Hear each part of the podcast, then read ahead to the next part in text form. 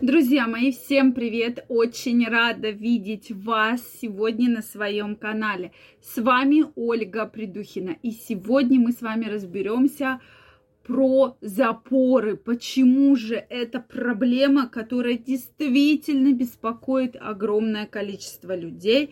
И главное, что делать, чтобы запоры вас никогда не беспокоили. Давайте сегодня разбираться. Друзья мои, подписаны ли вы на мой телеграм-канал? Если вы еще не подписаны, первая ссылочка в описании под этим видео. Переходите, подписывайтесь, и мы будем с вами чаще встречаться и общаться.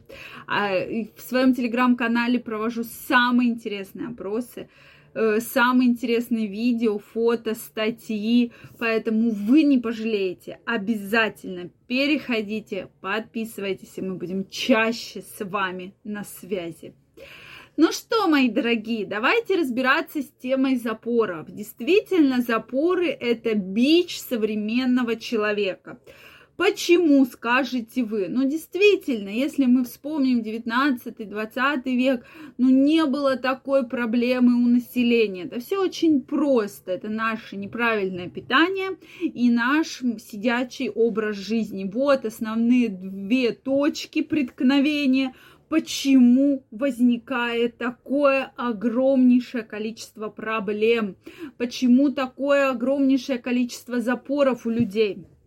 Именно поэтому, да, то, что очень много людей неправильно питается. Ну, практически, вот я знаю даже своих знакомых, практически 1%, ну, 2%, кто прям придерживается правильного питания. У остальных же, к сожалению, к большому сожалению, это абсолютно неправильное питание. Соответственно, микрофлора кишечника не справляется с такой задачей, да? Плюс постоянно сидим. Нет, не улучшается кровообращение. Да, это вот вам, пожалуйста, те же гинекологические проблемы, это те же проблемы с потенцией, да, то есть все сюда же, органы наши малого таза, кишка, кишечник относим частично, да, брюшная полость частично уже... и прямая кишка в том числе, поэтому здесь мы говорим про то, что проблема серьезная. И что же нужно делать? Безусловно, двигаться, ходить. Я про это говорю из видео в видео, что обязательно двигайтесь в любом формате. Гимнастика, дома, фитнес-зал, плавание, бег, ходьба, борьба. Что угодно, катайтесь на велосипеде, но должны вы двигаться, должна поступать кровь и к кишечнику, да, и к малому тазу, то есть все работает в совокупности, поэтому это, безусловно, для нас очень-очень важно. Следующее – это питание. Должна быть клетчатка. У нас очень мало клетчатки. Это капуста. Ешьте, друзья мои, капусту. Да, и будет вам счастье. Так хотел сказать, да, вырастет у вас грудь. Но это все неправда, да? То есть, если вы будете есть капусту, то у вас будет хорошее пищеварение, да? Причем капусту абсолютно в любом виде. В виде салата, тушеной капусты, там, соленой капусты, да, маринованной, какой угодно. Но действительно, пищеварение значительно улучшается, так как увеличивается количество клетчатки, да, то есть действительно, это овощи, пожалуйста, любые, но не налегайте на картофель. У меня, кстати, чуть выше вышло видео про картофель, действительно, какая опасность в чрезмерном потреблении картофеля есть. Поэтому также его обязательно посмотрите. Соответственно, что дальше нам еще рекомендуют, да, чтобы у вас не было запоров? Потому что запоры могут быть хронические, и у большинства людей они действительно такие, то есть люди, которые постоянно страдают запорами. Это действительно огромнейшая проблема.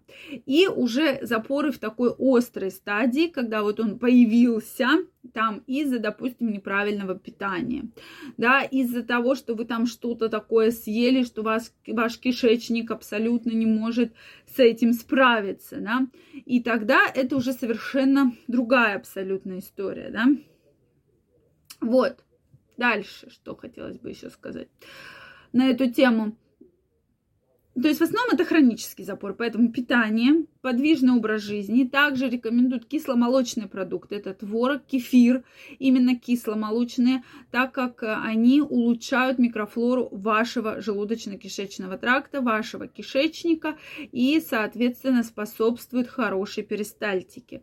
Далее это безусловно, у кого есть эта проблема, это пробиотики, да, которые нормализуют флору кишечника, пробиотики. И, конечно же, также рекомендуется употреблять, допустим, хотя бы в небольшом количестве оливковое масло, кунжутное масло, которые также благоприятно влияют на каловые массы, и они могут спокойно, да, вот убирать, то есть вот эти вот комочки, то есть размягчение каловых масс происходит. Следующий момент очень важный – это что же делать, если случился запор. Во-первых, друзья мои, самое хорошее, не хотелось бы вас сейчас грузить какими-то супер большими рецептами, но очень хорошо помогает отвар ромашки. Сейчас ромашка продается практически во всех аптеках в таких пакетиках, как чай, да, что вы можете этот пакетик опустить в чашку, в кипяток, держим 10-15 минут, остужаем и потихонечку пьем. То есть такой хороший...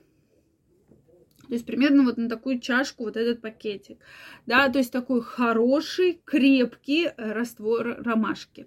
Вы его выпиваете, можно также еще чайную ложечку оливкового масла, и вы увидите потрясающий результат, если вас беспокоит запор. Потому что если вы выпиваете слабительное, то, к сожалению, после этого слабительного вы еще очень долгое время будете вот эта жидкость будет, жидкий стул будет вас беспокоить. Соответственно, чтобы этого не было, можно воспользоваться этим простым и очень действенным советом.